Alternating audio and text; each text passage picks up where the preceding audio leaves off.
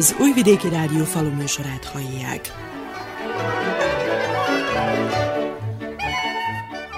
Köszöntöm a faluműsor hallgatóit, a mikrofonnál Juhász Andrea szerkesztő.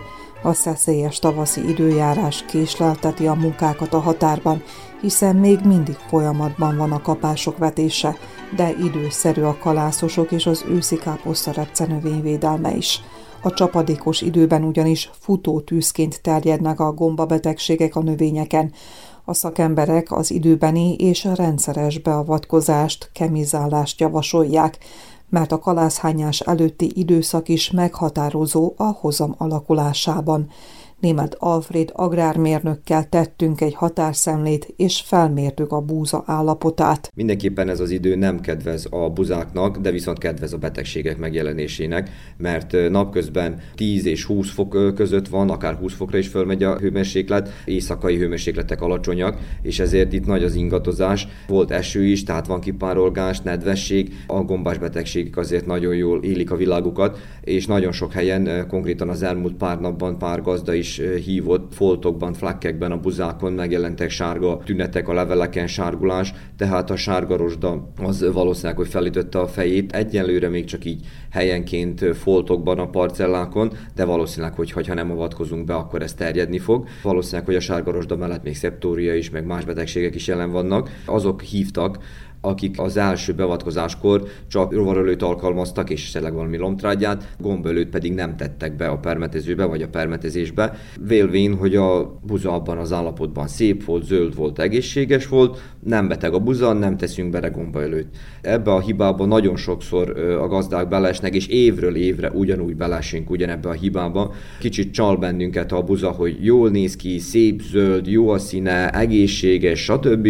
Nem muszáj, hogy beletegyük a gomba belül spóroljuk már meg azt, mert tudjuk, hogy az árai azért elég magasak, és ez indokolt egy részből, indok helyesen helyen van a, a, egy részben a, az anyagi oldalról nézve ez a gondolkodás, de viszont a másik oldalon az a, oda ütközünk, hogy ha, ha már megjelent a betegség, akkor már sok esetben késő, mondjuk itt ezt a revérosdát, szeptóriát még azért tudjuk megjelenés után is kezelni, és meg tudjuk állítani, de sajnos vannak olyan betegségek, mondjuk mint a fuzárium, azt tudjuk a kalászolásban, ha már megjelent a tünet, akkor már késő, akkor a kár megvan, és azt már visszafordítani nem tudjuk, vagy megállítani nem tudjuk, az már hatni fog egyenesen a termésünk egészségünkre. Ezeket a levélbetegségeket orvosolni tudjuk. Van a piacon rengeteg gombaölőszer, egy, két, három hatóanyagú, több hatóanyagúval nagyobb spektrumot tudunk kezelni, tehát nagyobb biztonságot nyújtunk a, a növényeknek. Ez most már a gazdáktól függ, hogy mit, hogy és mikor alkalmazzák. Az ismeretes, hogy a terméspotenciál 70%-át a zászlós levél biztosítja. Az ön tapasztalata szerint, ön szerint milyen állapotban van most a zászlós levél, mennyire sikerült megőrizni az egészségi állapotát a növényeknél? Általában az állapota, nagy része a buzáknak az egészségi állapota jó, tehát beleértve itt az zászlós levelet is. Szép zöldek, szép a színük, tehát a vegetáció, a chlorofil képzés minden működik úgy, ahogy kell, tehát ez mind-mind egy nagyon jó előjele egy jó termésnek, hogyha valami közben nem jön a későbbi folyamatban. Persze leszámítva azokat a parcellákat, amit említettem, hogy itt-ott megjelentek a rozsdák, de ezt még mind orvosolni lehet, mind kezelni lehet, és nem kellene akkor a mértékben hasson a zászlólevér formálására és kialakulásra és élet vitalitására, hogy ez hat- hatással legyen a termésünkre. Korábbi években, amikor szélsőségesen száraz volt a tavasz, akkor április végére, május első napjaira már főleg az árpákban megtörtént a kalászhányás. Most nem látunk ilyen állapotot a határban. Ez akkor azt jelenti, hogy esetleg késik a vegetáció, és ez esetleg hogy hathat ki a későbbi fejlődésre? Hogy ez a vegetáció késik-e, vagy a száraz időben a vegetáció siet, nehéz eldönteni. Ebben az időben elméletileg még úgy nem kellene, hogy kalászoljanak az árpák. Nem sokára, egy héten, két héten belül ki fogja hozni a kalász, de viszont ebben az időben azért még úgy nézzük, hogy mindenféleképpen még nem kellene, hogy hozza a kalász, tehát még késve nem vagyunk, inkább a korábbi években sietett egy kicsit. Nem tudjuk, hogy milyen idő lesz nyáron, mikor fognak bekövetkezni a kánikulák, azok a nagyon melegek, mint tudjuk a tavalyi évben. Május vége, június elején már nagyon melegek voltak, akkoriban, amikor a buza teljes érettségből ment át viaszérésben, már akkor nagyon nagy melegek voltak, visszamenőleg, akkor még nem történt meg ezek a nagyon nagy melegek, általában aratásban július elejétől július közepén voltak azok a nagyon nagy melegek, amikor tudjuk, hogy aratáskor volt 36-40 fok, most ezek a nagy melegek egy jó két, esetleg három héttel tavaly és tavaly előtt korábban történtek, tehát pont ebből kifolyólag nagyon nehéz megmondani ebben a pillanatban, hogy mi lesz, hatni fog-e rá, milyen módon. Mostani időjárás, ami picikét mondjuk úgy késlelteti, vagy lassítja a magába a vegetációt. És ami az őszi káposztarepcét illeti, vajdaság szerte szinte teljes virágzásban vannak a parcellák. A hűvös időjárás, az elhúzódó virágzás, az megfelel most a növénynek? Korábban vetett és korábban virágozni kezdett parcellákon konstatáltuk a gazdákkal, hogy valójában az első virágok valószínűleg nem fognak megtermékenyülni, mert akkor jó hideg volt, ők virágoztak, mert a vegetáció az ment, tehát valószínűleg elvárható, hogy a felső ágakon vagy az első megjelent virágok nem termékenyültek meg, méhek se repültek, hideg is volt, eső is volt, ez a része a termésnek azonokon a virágokon valószínűleg ki fog maradni, vagy csökkenni fog.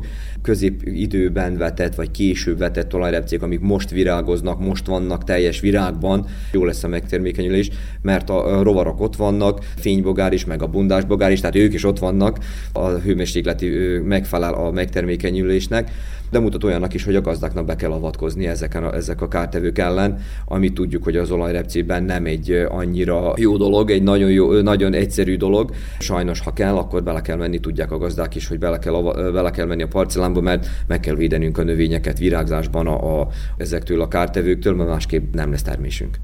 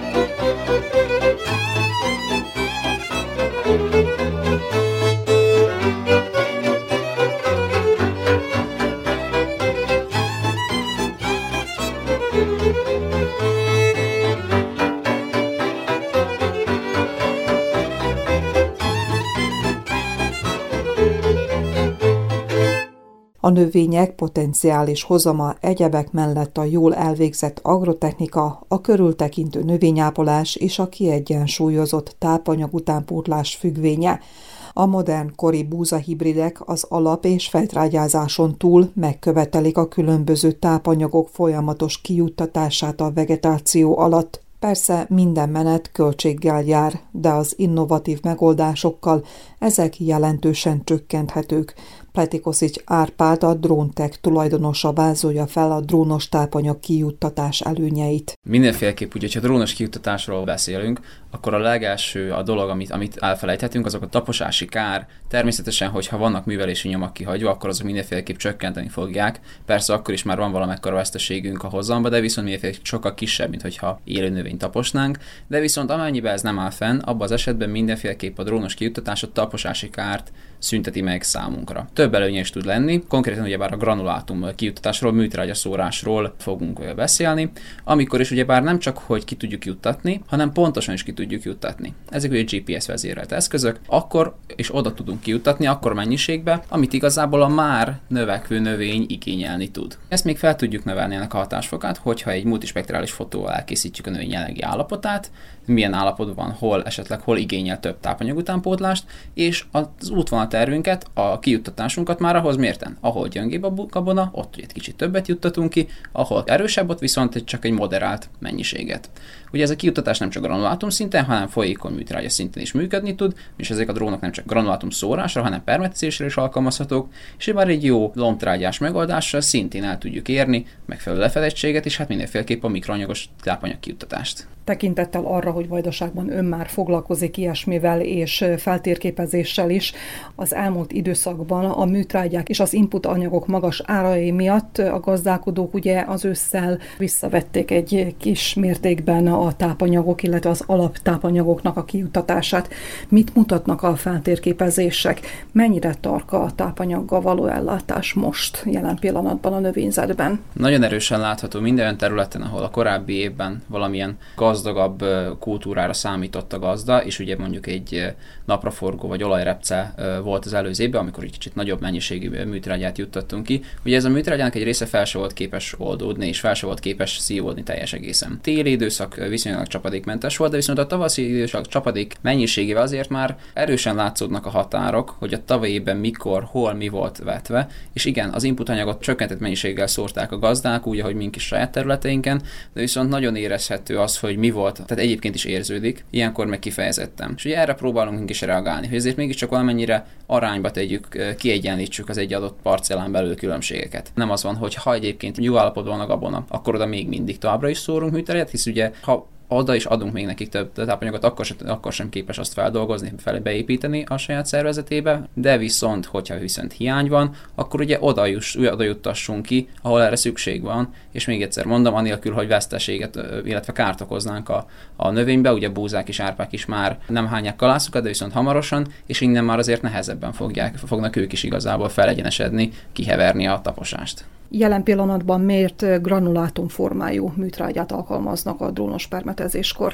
Mi párhuzamosan tudjuk használni mind a kettőt, attól függ, milyen állapotban van a növény. Hogyha már közel van az érés fázishoz, akkor azért mi is preferáljuk, hogyha foly- hogy folyékony formába juttassuk ki. De viszont, hogyha olyan állapotban van még a növény, hogy megvan neki a kellő ideje, tehát a granulátum fel tud oldódni talajba, akkor mindenféleképp azért az egy több tápanyagot tudunk kijuttatni viszonylag kisebb energiával. Nitrogén, kálium, foszfor tartalmú anyagokat is ki tudunk juttatni, míg azért folyékony formában főként a mikroelemes, bor, magnézium, stb. kijuttatást szoktuk alkalmazni. Tehát igazából két külön terület. Hogyha van még rá lehetőség, és a növényünk még nincs annyira előre haladott állapotban, akkor mindenféle granulátum kijuttatás, de viszont, hogyha már ugye közelebb van az éréshez, akkor viszont ugye folyékony műtrágyázás az, amit mi is alkalmazunk, és mi is igazából terepen ilyen jellegű megkeresésekre tudunk válaszolni leginkább. Mindemellett a későbbi időszakokban, amikor már nem a műtrágya lesz az aktuális, akkor próbát tettünk magába mondjuk takarónövényeknek a kijuttatásába is, és ott is ugye bár nagyon gyakran kerülünk abba a problémába, hogy esetleg mocsaras területen kell dolgozni, viszont ugye a földeket be kellene fedni, és ilyen esetekben nagyon jó takarónövény kijuttatásra is alkalmas ez a módszer,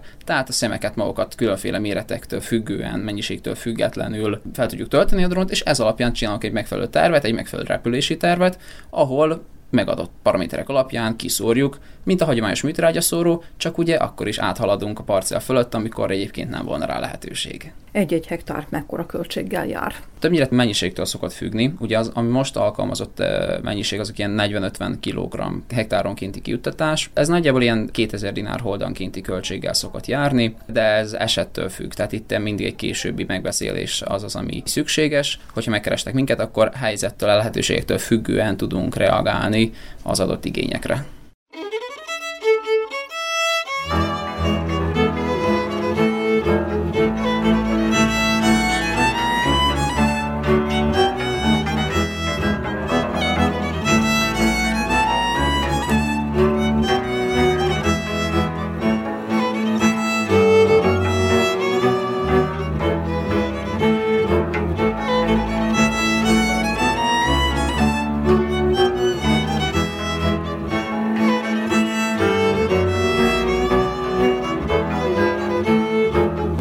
Precíziós technológia alkalmazása egyre elterjedtebb a világon, így a hazai mezőgazdaságban is. Rak Tamás, a svédországi Védestat mezőgépgyár hazai képviselője szerint Fontos, hogy már az oktatási intézményekben felismerjék a téma fontosságát, és felkészítsék a jövő mezőgazdászait az új kihívásokra. Eljött ugye ez az időszak is, hogy felfogják a termelők, és egyetemi intézményi szinten elkezdik most már ezt mind oktatni, mind pedig a gyakorlatban ugye beültetni és használni. Ezek a tapasztalatok, amikkel mi rendelkezünk, illetve amik a termelőkkel egymás között megosztunk, ez gyakorlatilag felbecsülhetetlen. Tehát nem kizárólagosan a gép értékesítésről van itt szó, hanem különböző technológiáknak a gyakorlatba való implementálása, és hogy, hogy ez valójában hogy is működik a terepen. Én úgy érzem, hogy egy nagyon komoly mérföldkőhöz érkezett a szerb, illetve a vajdasági mezőgazdaság, és komoly változások elé nézünk. Mint ugye a klímaváltozás szempontjából milyen szeretjük alkalmazkodó agrotechnikának hívni, mivel egyértelműen látjuk, hogy a klímánk változik, és nem tudjuk a száz éves agrotechnikát alkalmazni, tehát alkalmazkodnunk kell az időjáráshoz, illetve a klímaváltozásokhoz és a talajnak a kitettsége, úgymond. Természetesen a szövetkezeti rendszert is abszolút támogatom, mint egyén valaki 5-10-20 hektárral, holdal nem tud mit kezdeni ebben a nehéz, kompetens világban. Hogyha szövetkezeti szinten lépnek fel, akkor igenis több termelő összerakja a területeit, illetve a, a, a kapcsolható eszközeit, traktorjait, közösen lépnek fel a beszerzésben, jobb árakat tudnak ezáltal kapni, hogy nagyobb mennyiségeket vásárolnak, és így igen sokkal könnyebben, sokkal profitabilisabban tudnak funkcionálni. Személy szerint én úgy érzem, hogy ez is változni fog a jövőben, tehát egyre több szövetkezetet fogunk látni. Céges rendszerekben is egyszerűen fiatal mérnökök vannak, akik nyitottak az új precíziós technológiákra, és nem rémülnek meg, mert szintén tapasztalatból látom, hogy azért egy 60-as, 70-es éveiben járó agronómusnak, amikor én beszélek a variabilis vetésekről, akkor kicsit hihetetlenül néznek rám, hogy ez kivitelezhető, és hogy a gyakorlatban működik működik, pedig már működik vajdasági szinten is, tehát nem elméletileg beszélünk róla, hanem több száz, sőt több ezer hektáron működünk már, működünk már így pont az összefogásnak az egyik kulcskérdése a költségek lefaragásának a módja, lehetősége. Egy ilyen kusza világban, mint amilyen gazdasági helyzetben most vagyunk, ami nem csak a növénytermesztésre nyomta rá a bélyegét a klímaváltozás mellett, hanem bizony a gépgyártásra, az alapanyagbeszerzésre, esetleg a külföldről beszállítandó mezőgépek, kapcsolható eszközök leszállítási határidejére. A védérstat hogyan hidalja át ezeket ezeket a nehézségeket. Egyértelműen megpróbáljuk tényként kezelni az, ami, ami itt van az orrunk előtt, tehát hogy, hogy változik a klíma, a talajaink sajnos ki vannak zsarolva. Az Újvidéki Egyetem professzora is mondták, hogy gyakorlatilag az elmúlt 50 évben 100 százalékkal, tehát felére csökkent gyakorlatilag a szerves tartalom a földjeinkben, ugye itt beszélünk a humuszról. Megpróbáljuk ezekkel felvenni a versenyt, és egy kompetens, fenntartható mezőgazdaságról beszélünk a gépeink is erre vannak ráalakítva. Rájöttünk arra, hogy terméshozamunk egy az egyben függ a szerves anyag tartalommal a talajainkban, és nagyon kell vigyáznunk, tehát meg kell őriznünk, megemelni gyakorlatilag a, a szerves anyag tartalmát a talajainkban ahhoz, hogy kompetensek legyünk. Ami az inputok megemelkedett árával, itt sokat gyára említem a precíziós technológiákat, kihasználtságát az adott hatóanyagnak, hogy 100 100%-ban kihasználja a növény, tehát azt a műtrágyát, amit belejuttatunk a talajba, ne pedig a levegőbe párologjon el fele, és csak a felét hasznosítsa. Megpróbáljuk úgy alakítani a gépeknek, illetve az agrotechnikai műveleteknek a sorát, hogy minél kevesebb menetet menjünk, minél több operációt tudjunk egy menetben elvégezni, ezáltal tudunk megtakarításokat, mind energia tekintetében, ugye itt az üzemanyagra gondolok leginkább, mind pedig időben, amit sokszor nem számolunk, pedig ugye nagyon fontos mindenki szempontjából. A szállítási határidők sajnos, mint mindenkinél elég hosszasak. Ez a megnövekedett keresletnek tudható be nálunk, mivel ugye mi svédországi cég vagyunk, svédországi állami gazdaságtól vásároljuk a vassat, tehát a nyersanyagot, tehát nem az van, hogy félvilágot utazza át az a, az a nyersanyag, hanem gyakorlatilag a szomszéd városba kell, hogy eljutassák. Szerencsénkre akkor a globális szinten a kereslet a gépekre, hogy gyakorlatilag ennyit kell várni valakinek, hogyha le, le, lerendeli az adott gépet. Tavaly az újvidéki mezőgazdasági kiállításon új gépekkel jelentek meg. Van-e terv az idén újításra? Igen, nem kaptunk nagyobb területet. Három-négy gép az, amit én ki tudok állítani azon a 200 négyzetméteren, de van a cégünknek egy új gépkoncepciója, Proceednek hívják, amely egy ö, olyan vetőgép, ami tavasszal ugye a széles sortávú kapásnövényeket veti, ősszel pedig szintén szemenként gyakorlatilag a sűrűvetésű gabona növényeinket veti. Öt darab ilyen gép létezik a világon, és ha minden jól megy, akkor az egyik gépet elkapom az újvidéki kiállításra, úgyhogy, úgyhogy nagyon bízok benne, mert egyébként most a bármelyik kiállításon megjelenik Európa szinten, legyen az Sima Franciaország, vagy Hannover Németország, most utoljára Budapesten az Agromes Expo-n is innovációs díjat zsebert be ugye ez a gép, úgyhogy egy új koncepcióról beszélünk, mert egy vetőgépünk van a tavaszi és az őszi kultúrákra is, nem pedig, nem pedig két különböző gépünk. Nagyon bízok benne, hogy sikerül. Itt lesz az újvidéki kiállításon ez a gép.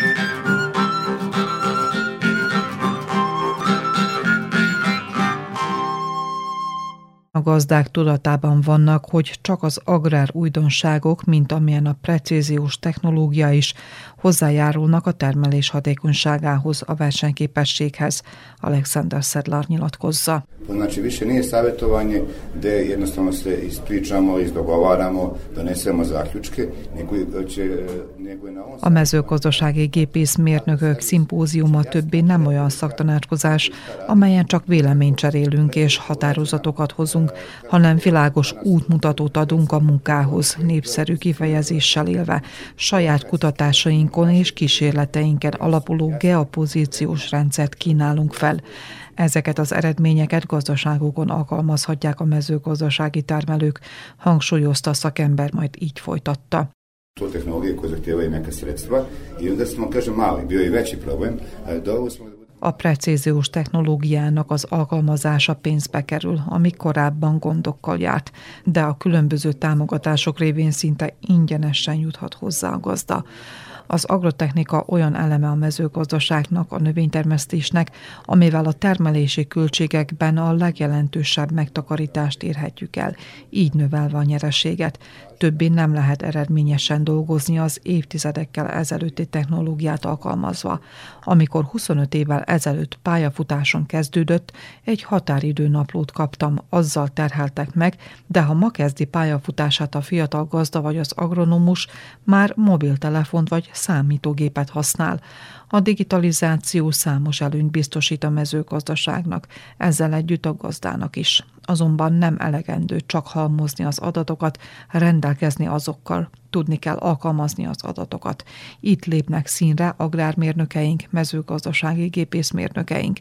A precíziós technológia a barázdában kezdődik, és ott is fejeződik be. És hogy eredményes legyen, az az agrárszakemberek feladata. Domborította ki Alexander Sedlar, majd felhívta a figyelmet. Definitivno se mora održivati. Ovdje je stvar čisto poslovnog interesa. Szükségszerű a gazdák tisztán gazdasági érdek alapján történő társulása.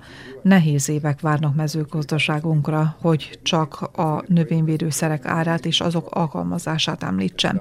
De emellett drágulnak a mezőgazdasági gépek is, miközben a terményárak csökkentek és stagnálnak. Egy-egy településen minden bizonyal átalakul a mezőgazdasági gépállomány megoszlása amit gazdasági érdek alapján kell szemlélni, ami akkor lesz igazán eredményes, ha ezt a társulást bizalom hatja át, mutat rá Alexander Sedlar.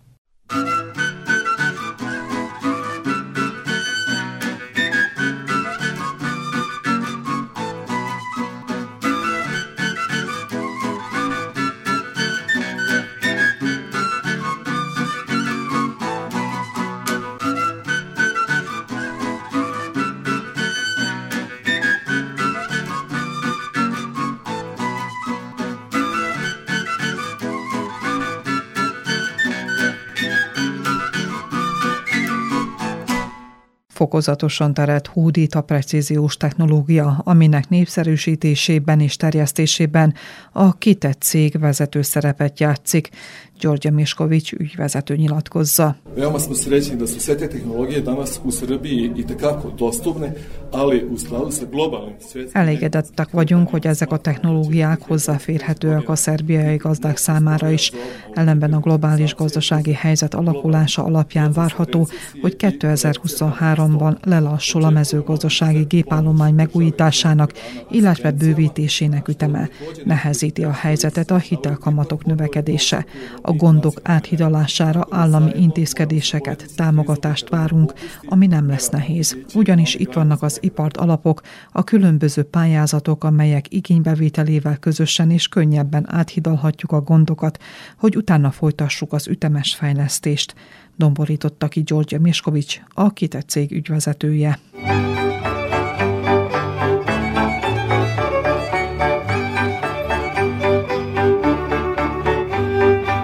Tanácskozásokon a mezőgépészek is több alkalommal szóltak az újdonságokról és a kihívásokról. Nedeljko Tica az újvidéki mezőgazdasági kar dékánya kidomborította, hogy minden eddigi szakmai összevetelen igyekeztek egybefonni a tudományt és a gyakorlatot. S ma sincs másként, amikor a külső tényezők hatással vannak mezőgazdaságunkra, ezzel együtt termelőinkre is, majd rámutatott. Po mišljenju nema lepih vesti koje stižu iz okruženja, jer namera svih država, uključujući našu, je da se izvrši stabilizacija cena. Da se... Nem sok jó agrárhír érkezik a környező országokból, ahol Szerbiához hasonlóan az árak stabilizálásán és az infláció megfékezésén fáradoznak az illetékesek. Mindez a kereslet csökkenését okozó intézkedéseket szül. Ezek az intézkedések közvetlenül kihatnak a mezőgazdasági termények árának csökkenésére is de jó hírnek tekintem az energiahordozók, illetve a mezőgazdaságban használatos input anyagok árának csökkenését. Ilyen körülmények közepette fontosnak tartom, hogy gazdáink megtartsák a már elsajátított termesztési technológiákat. A növénytermesztésben a talajminta elemzés eredménye alapján történjen a tápanyag utánpótlás, ami jelentős műtrágya, ezzel együtt pénzmegtakarítást is jelent termelőink fokozatosan térjenek át a precíziós gazdálkodásra, ami a mesterséges intelligencia alkalmazását, az agráriumban történtek adatbázisba gyűjtését, majd az adatok felhasználását jelentik. A precíziós mezőgazdaság előnye, hogy alkalmazásával a termelési költségek akár 15%-kal is csökkenthetők. Mivel folyamatosan drágulnak az agrárhitelek, erre a takarékosságra a kamatok növekedése miatt szükség is van. Felhívom gazdáink figyelmét a fejlesztési alap, a mezőgazdaság fejlesztési alap és a garancia alap hitelvonalainak igénybevételére, ugyanis jelentős kamattámogatással juthatnak a beruházásokhoz, a fejlesztésekhez, szükséges hitelekhez. Hangsúlyozta Nedeljko Tica, majd a gazdák összefogásának szövetkezésének fontosságára mutatott rá. Naravno, jačanje zadrugarstva i povezivanje malih poljoprivrednih proizvođača u zadruge je strateški cilj. A szövetkezeti mozgalom szilárdítása és a kistermelők szövetkezetekbe szervezése stratégiai cél, de nem téveszthetők szem elől a társulás, a szövetkezés más formái sem. Például néhány termelő összefogásával korszerű, nagy teljesítményű mezőgazdasági gép vásárolható, és ezek a gazdák visszaigényelhetik a gép árának jelentős részét. Meggyőződésem szerint az ilyen összefogás csökkenti a termelési költségeket. Függetlenül a birtoknagyságtól a szövetkezés minden formáját erősítenünk kell, hiszen ezek a korszerű gépek drágák. Azokat egy-egy kis területet művelő gazdaság egyedül képtelen megvásárolni, de a szűkös birtokon nem is tudja gazdaságosan kihasználni, és ez a tény is szükségessé teszi a társulást, a szövetkezést hangsúlyozta Nedeljko Tica, az újvidéki mezőgazdasági kardékánja.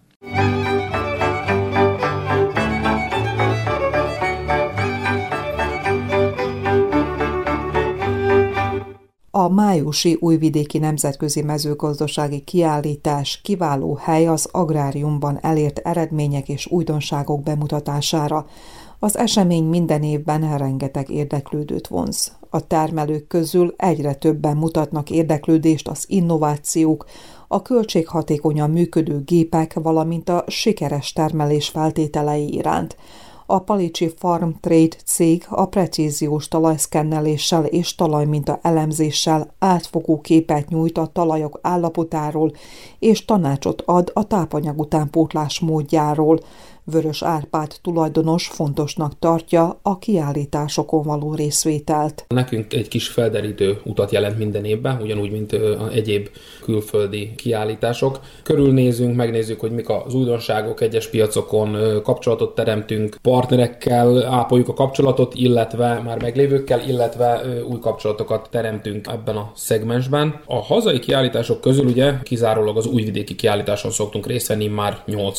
éve folyamatosan, kapcsolatosan, mivel hogy érdekes mi országunkban is érvényes eredményeket mutató technológiáról beszélünk, de még mindig újdonságnak számító dologról, ezért nekünk nagyon-nagyon pozitív hatása szokott lenni az újvidéki kiállításnak, mert az érdeklődést fel tudjuk kelteni, és nem az van, hogy, hogy megszokott áruval lépünk ugye fel minden évben. Mindig valami kis újdonságot próbálunk belecsempészni, ami a hazai termelőknek még, még újdonságnak számíthat, amiről csak hallottak esetleg Úgyhogy nekünk a kiállítás az mindig egy nagy kihívást jelent, hogy így mennyire tudjuk fölkelteni az érdeklődést az embereknek a precíziós technológiák iránt. Évekkel ezelőtt a precíziós talajszkenneléssel mutatkoztak be, és épp úgy, ahogy az imént fogalmazott Vörös Árpád, minden évben valamit hozzátesznek. Milyen újdonságokat szeretnének bemutatni az idén a kiállításokon? Hát a legnagyobb újdonságunk az, hogy a precíziós gazdálkodás mellett, aminek az útját már szépen kitapostuk, és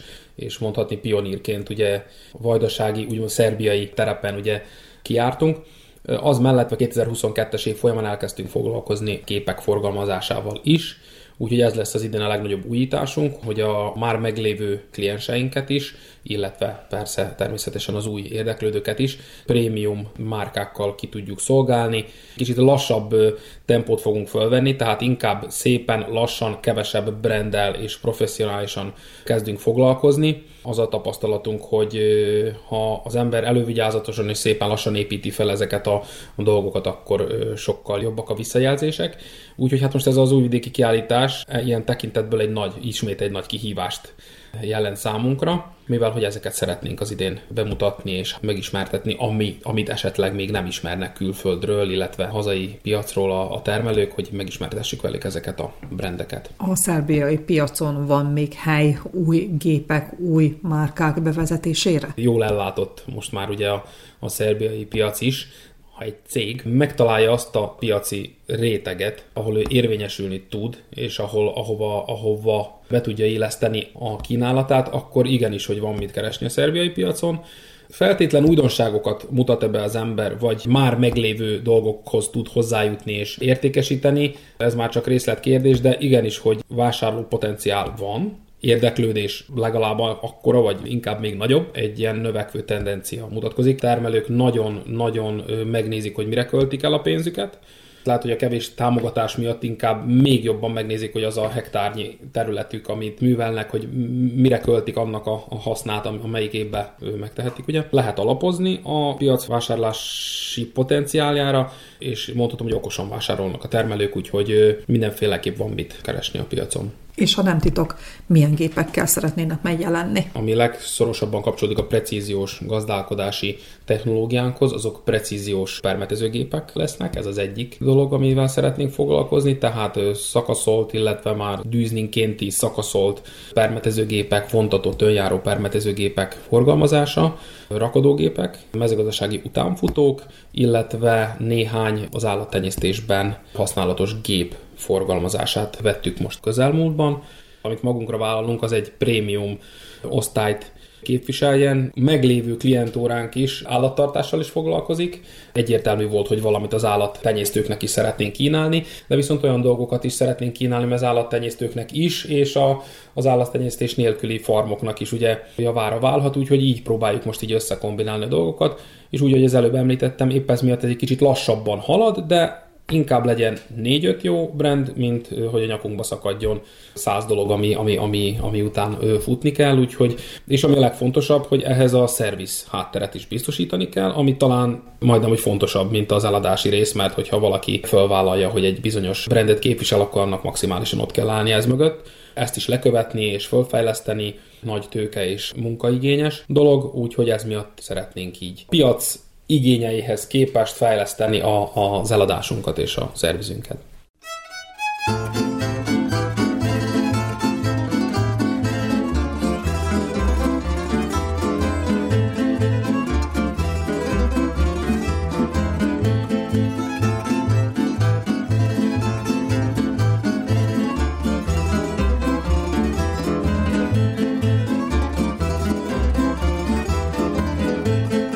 Az inputanyagok magas ára miatt a termelők arra törekednek, hogy a termelési költségeket minél jobban lefaragják.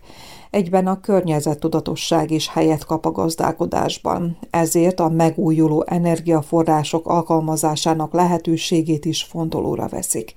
Az oromparti Rózsa Károly az öntözés költségeinek lefaragása érdekében pályázott napelemekre. Számítása szerint a beruházás 5-6 éven belül megtérül. Próbálunk haladni egy picikét a korral, jó eső érzés látni, hogy termel a rendszer, valamelyest függetlenítjük magunkat a hálózattól, villanygazdaságtól, ha bár gyakorlatilag ugye ez egy hálózatra kötött rendszer, ami közösen fogyasztja ugye napelem által megtermelt energiát, és hogyha szükséges, ha nincs elég napenergia, akkor ugye a hálózatból húzza el a, a hiányzó részt. Elsődlegesen miért pályáztak meg a napelemeket? Mi itt a tanya körül elég nagy területet tudunk locsolni, 20-25 holdat talán.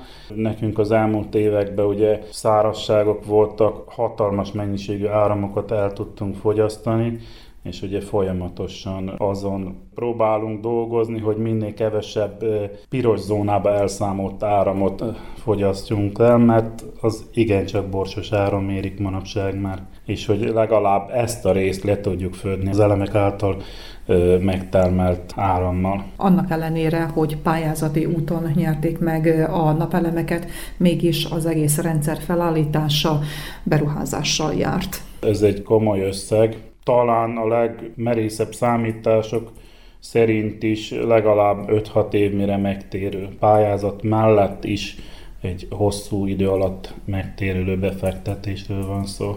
A napelemes rendszernek kilovatja nagyjából úgy nézett ki, hogy ilyen 1000, de inkább 1200 euró per kilowatt teljesítmény. Ahány kilowattos rendszert építünk ki, ugye, annyiszor lehet számolni 1200 eurót. Tehát ha valaki 10 kW-os rendszert akar telepíteni, az 12 ezer euróba fog kerülni. Na most ugye ennek körülbelül 50% a támogatás által azért visszajön. Az imént éppen arról volt szó, hogy nagy területet tudnak öntözni. Ehhez a területhez mekkora kapacitású beruházás, illetve napelem szükséges? Mi igazából ugye 15 kW-nyi panelt raktunk fel.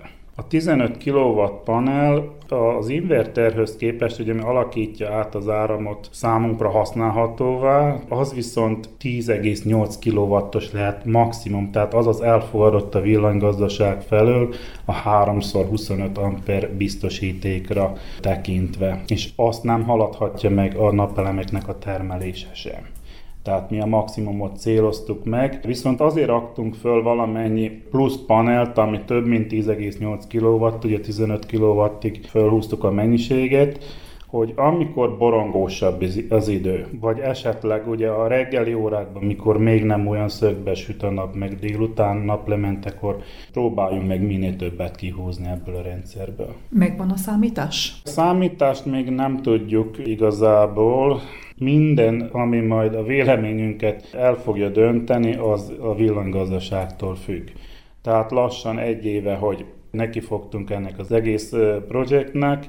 Már a rendszer az készen állt a nyár közepétől, az engedélyek meg a papirizálás, a villanygazdaság felőli átvétel, az engedély kiadása, hogy csatlakozzunk a hálózathoz, hogy tudjuk oda-vissza az áramot a hálózatba akár betermelni, vagy elvenni a szükségeset. Tehát ennek az egész folyamatnak még nincs vége. Tehát a villanygazdaság még ennyi idő után se jutott oda, hogy átvegye, most még nem tudunk igazán vele olyan produktívan termelni, ami miatt ezt egyáltalán csináltuk. A beszélgetés folyamán szó volt arról, hogy úgynevezett háromszög rendszerben telepítették föl a napelemeket. Nem lett volna célszerűbb, hogyha egy nagy kapacitású akkumulátorral teljesen függetlenítik magukat a villanyáramrendszertől? Ez lenne az álom megoldás, viszont ez nem kivitelezhető. A mai árviszonyokban még az akkumulátorok, ugye olyan mennyiségű akkumulátort pakkot beállítani, hogy az a locsolókat tudja egész éjjel nem napsütéses időszakba üzemeltetni, olyan összeg lenne, hogy gyakorlatilag soha nem fizetődik ki az ára neki. Nekünk muszáj volt azt a megoldást választani, hogy csatlakoztatjuk a rendszerünket a a villanyhálózathoz. De gyakorlatilag a villanyhálózat, mint egy nagy akkumulátor működik, amikor többet termelünk, mint amennyit fogyasztunk, az betáplálódik ugye a villanyhálózatba, azt abban a pillanatban a szomszédok, akárki közeli fogyasztó ugye tulajdonképpen felhasználja. És amikor meg napelemrendszer nem termel annyit, mint amennyit fogyasztunk, akkor azt a mennyiséget a hálózatból ki tudjuk venni. Ilyen tapasztalatra építkezve az alternatív energiaforrásoknak van jövője a mezőgazdaságban? Én úgy gondolom, hogy mindenképpen van.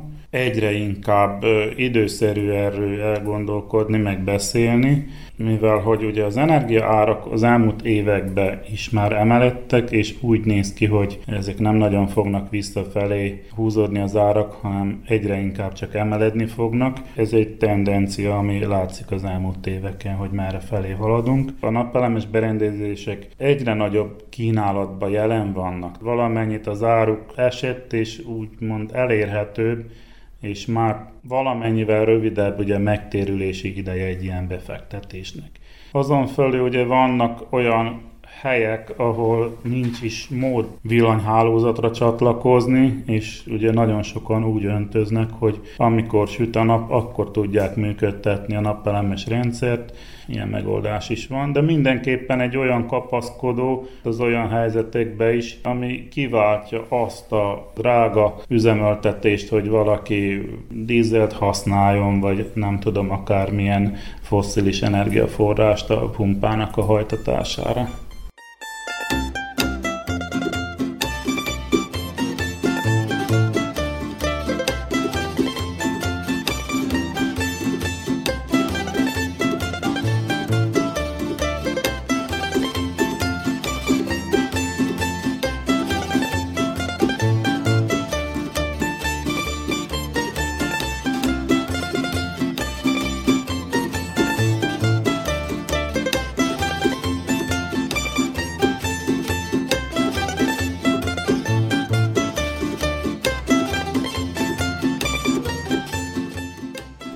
Zárószóként Gallus László agrár kommentárja következik. A korábbi években, május 1-ére rendszerint befejeződött a vetés. A gazdát egy kis pihenőt követően már a növényápolás és a növényvédelem kötötte le. A hűvös, esős időjárás ezúttal is megerősítette az áprilisra vonatkozó bolondos jelzőt, lelassítva a vetési teendőket. A hűvös időjárás előnye a répabarkó mozgásának és kártételének elmaradása. A felmelegedéssel a cukorrépa annyira megerősödik, hogy a barkó nem tesz jelentős kárt benne. Ellenben a kukoricát veszélyeztetheti a falán kártevő. Az igaz ugyan, hogy némileg elhúzódott a vetés, de ha haszonnövényeink érés csoportjait vesszük alapul, még május folyamán sincs elkésve nagy munkával a gazda, hiszen ha az árpa aratása után másodvetésben, persze, ha nem maradnak el az éltető esők, vagy öntözőrendszerrel rendelkezik a termelő, jól megterem a 200-as és 300-as érés csoportú kukorica, a 3 nullás érésű szója, vagy a korai érés csoportba tartozó napraforgó. Miért ne teremne akkor jól a kisé megkésett fővetésben? Elegendő erőgéppel és kapcsolható eszközzel rendelkezünk a munkálatok gyors elvégzéséhez, és bár annak ellenére, hogy az utóbbi húsz évben folyamatos a mezőgazdasági gépállomány megújítása, a traktorok átlagos életkora meghaladja a nagykorúság határát, de mint azt sok gazda megerősíti, nem csak a korszerű, nagy teljesítményű gépekkel lehet jó munkát végezni, hanem a karban tartott régi gépekkel is. Noha a pályázatokon elnyerhető támogatások jelentős segítséget nyújtanak az új gépek vásárlása esetén, élnek is vele termelőink, de általános vélemény szerint drágák a mezőgazdaság szinte minden ágazatában nélkülözhetetlen gépek, így a karbantartás fontos tényezővé vált. Csak legyen, aki javítja az egyre bonyolultabb gépeket, csak legyen, aki kezeli azokat ugyanis a mezőgazdaságban már nem csak a termelési költségek folyamatos növekedése és az ár aránytalanság jelenti az egyedüli gondot, hanem a kiszámíthatatlan időjárás mellett az egyre kifejezettebb munkaerőhiány is. Ezért vetődik fel a kérdés, hogy vajon lesz-e, aki kezeli a mezőgépeket. A szántóföldi haszonnövények, valamint egyes zöldségnövények és gyümölcsök termesztése teljesen gépesített ugyan, de a kapcsolható eszközöket működtető erőgépeket embernek kell kezelnie. A mezőgazdasági gépgyártók éppen erre a kérdésre keresik a megoldást a fejlesztésben, ami a robot traktorok tervezésének és gyártásának irányába halad. Az első lépést a GPS, a globális helyzet meghatározó rendszer alkalmazása jelenti, ami nem ismeretlen a vajdasági gazdák előtt sem, hiszen nem csak az új, korszerű traktorokon látható a műholdvevő készülék, hanem a régebbi típusokon is. A robotpilótát, vagyis az automata kormányzást is egyre több gazda alkalmazza, de a biztonság kedvéért azért bentül a vezető fülkében és ellenőrzi a munkát. Az utóbbi években a világ számos országában egyre több robot végzi azokat a mezőgazdasági munkákat, így a vegyszeres kezelést, a szüretet, amelyek a közelmúltban szinte kizárólag emberi munkaerővel történtek. Angliában például málnaszedő robotok üzemelnek, és a bevásárló központokba kerülő gyümölcs göngyölegén fel van tüntetve robotszette. Hollandiában az üvegházakban is robotok végzik a vegyszeres kezelést. Japánban almaültetvényeken jelentek meg a szüretelő robotok, és várathatatlanul akár éjjel-nappal végzik munkájukat. Robottraktorok fejlesztésével évek óta az olyan neves gépgyártók foglalkoznak, mint a John Deere, a Case, a Kubota, de ebben az akár versengésnek is nevezhető fejlesztésben a kínaiak, a franciák, de az olaszok sem akarnak lemaradni. A robottraktorok nem csak munkájukat végzik a betáplált adatok alapján, hanem információkat is gyűjtenek például a talajviszonyokról, az időjárásról, ami könnyítést jelent a munkák tervezésében, de az sem mellékes, hogy az adatokat pillanatok alatt meg lehet osztani a területen található hasonló járművekkel, így növelhető a központi irányítás hatékonysága. A mezőgazdasági gépészeti szaksajtóban olvashatjuk, hogy a robot traktorok fejlesztésének két irányzata van – az egyik a már meglévő traktortípusok úgymond felokosítása különböző érzékelőkkel és a mesterséges intelligenciát is alkalmazva a betáplált utasításoktól az önvezetésig önállóan üzemelnek. Ezt a megoldást alkalmazva előnyt jelent, hogy a gazdának nem kell drága új gépet vásárolnia. A másik irányzat a vezetőfülke nélküli robottraktorok köre, és kezelője távirányítással vezérli az erőgépet a hozzá csatlakozó talajművelő eszközökkel vagy szállítójárművel. A legtöbb esetben prototípusokról van szó. A tervezők nem fedik fel egy-egy gép teljesítő képességét, a sorozatgyártás kezdetét, de az esetleges árról is kevés szó esik arról pedig hír sincs, hogy milyen képzettséget követel ezeknek a csodamasináknak a kezelése, irányítása. Annyi bizonyos, hogy ha számítógép is végzi az irányítást, a számítógépet nem robot, hanem ember kezeli, ami mégiscsak azt jelenti, hogy a mezőgazdaságból nem zárható ki az emberi munkaerő.